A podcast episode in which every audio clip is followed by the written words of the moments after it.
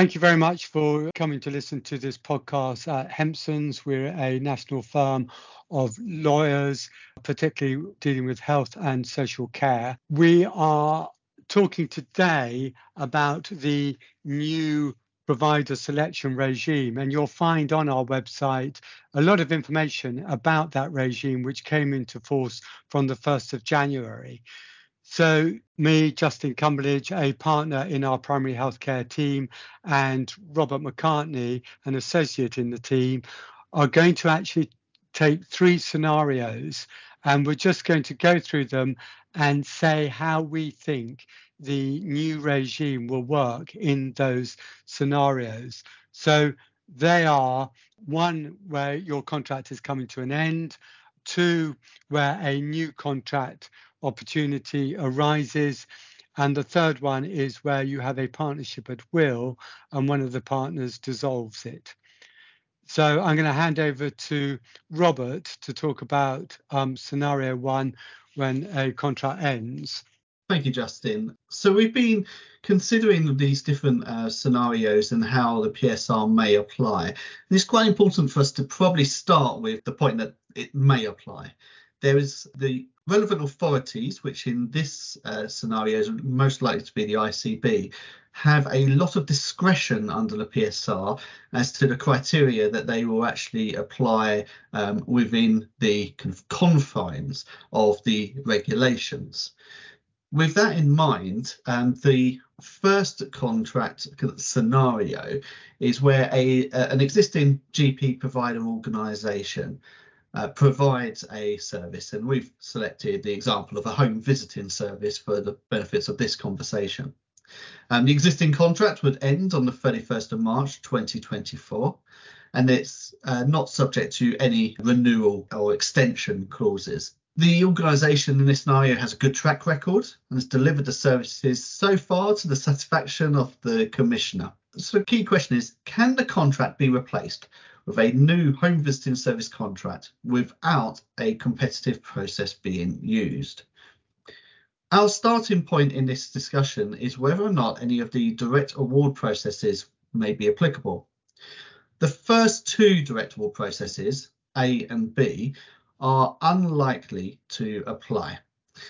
Direct award process A is particularly focused on those existing providers who are the only capable provider.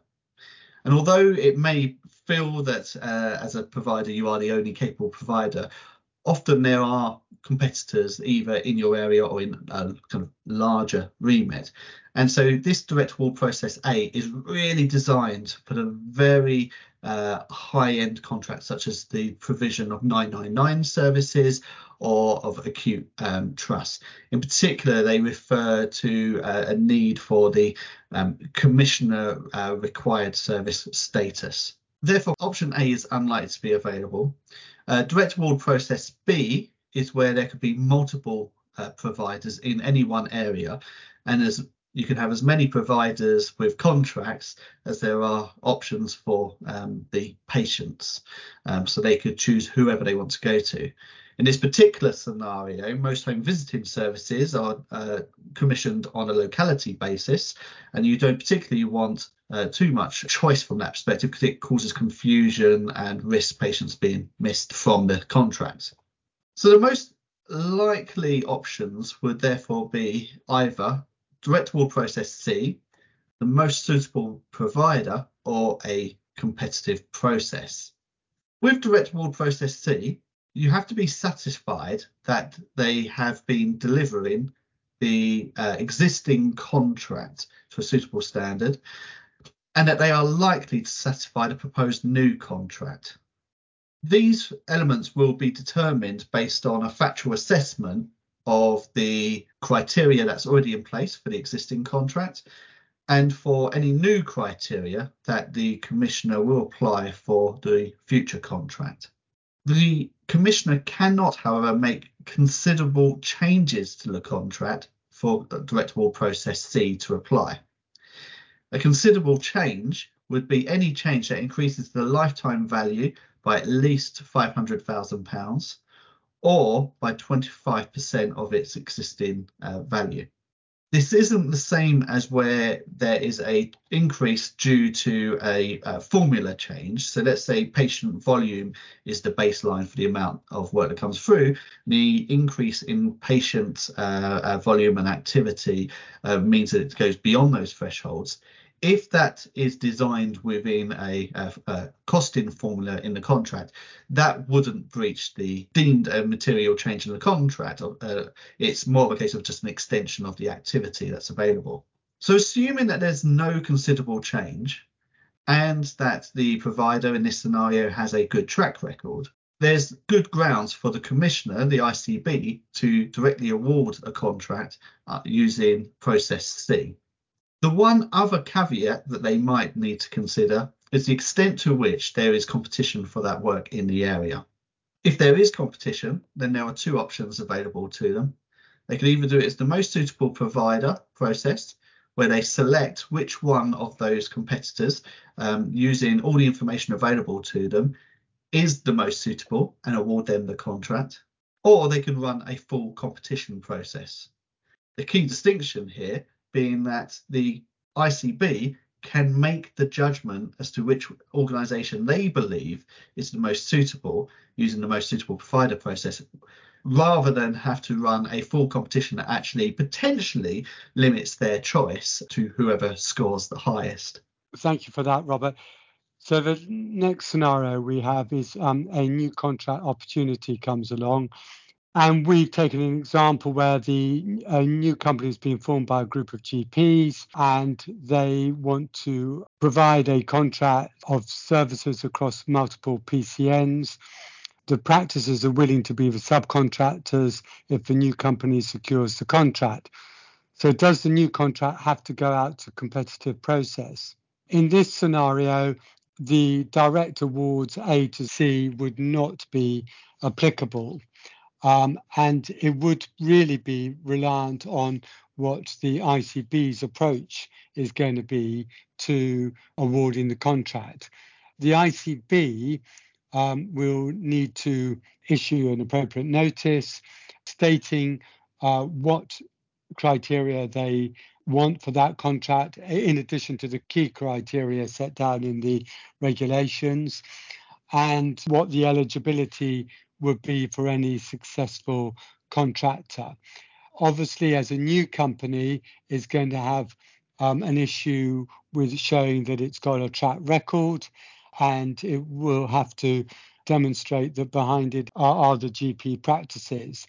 And part of it is that they have made the ICB aware of their existence, who they are, what their capabilities and their resources are, and that they are a sustainable organization.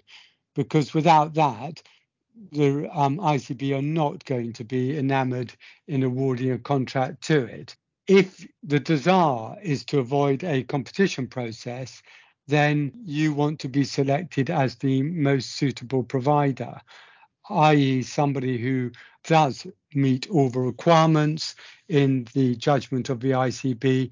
And not only that, that you are the only ones who are going to meet all the requirements. And you can call to your aid the fact that you have a presence throughout the area, um, you've got premises throughout the area, you've got numbers of staff pulling on the resources of all the practices, uh, that you know the population, and you are able to integrate this service with other services that you provide. I mean, mo- most um, obviously the GMS essential services.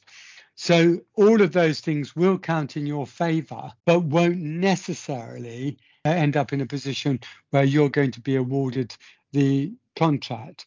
So it's a matter of having made yourselves known and ensuring that you are uh, well positioned and you've got your case well thought out.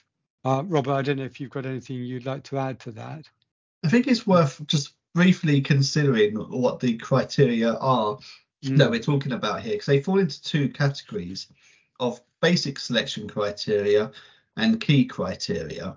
Um, both of these are defined within the regulations themselves and have further guidance within the, the actual guidance document within the uh, supporting the regulations. The basic selection criteria covers elements such as the suitability to pursue the activity, economic, financial standing, and technical and professional ability. So this would include determining whether or not, in this particular scenario, the organisation actually has sufficient economic financial standing. So as a new entity, does it have the sufficient resources to be able to safely run and and control a what could be a multi-million pound contract uh, in this particular uh, set of facts? And if not, what steps can be taken to actually secure that in advance of making the application? And of course, can they actually deliver the service? So, does the organisation have sufficient resources, expertise, uh, and ability to ultimately deliver that specification?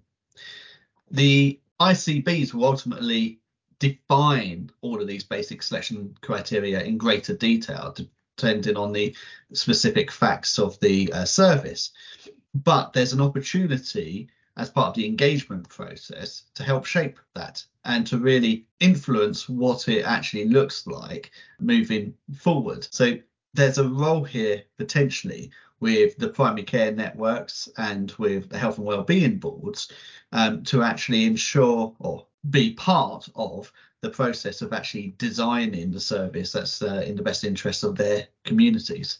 Yeah, that's really true, actually. And then then you go on to the key criteria, which are a bit more difficult, if you like, to hit and demonstrate, but which are set out in the regulations. And that's about quality and innovation, improving access, reducing health inequalities, and facilitating choice.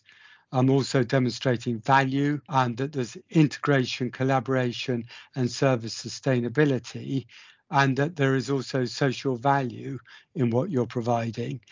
So when you're creating this company and this concept of what you're going to do, you do need to bear in mind those things and how you're going to demonstrate them if you're a, a, completely new entity, you may need to be reliant on the experience and history of the other parties to it.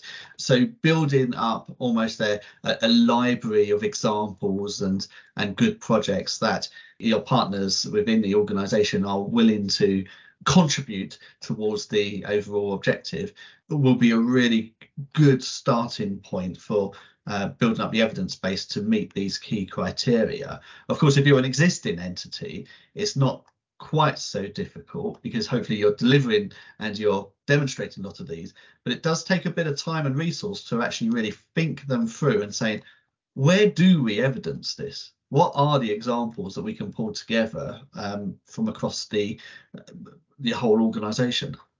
Yeah, very good point. Absolutely. Yeah.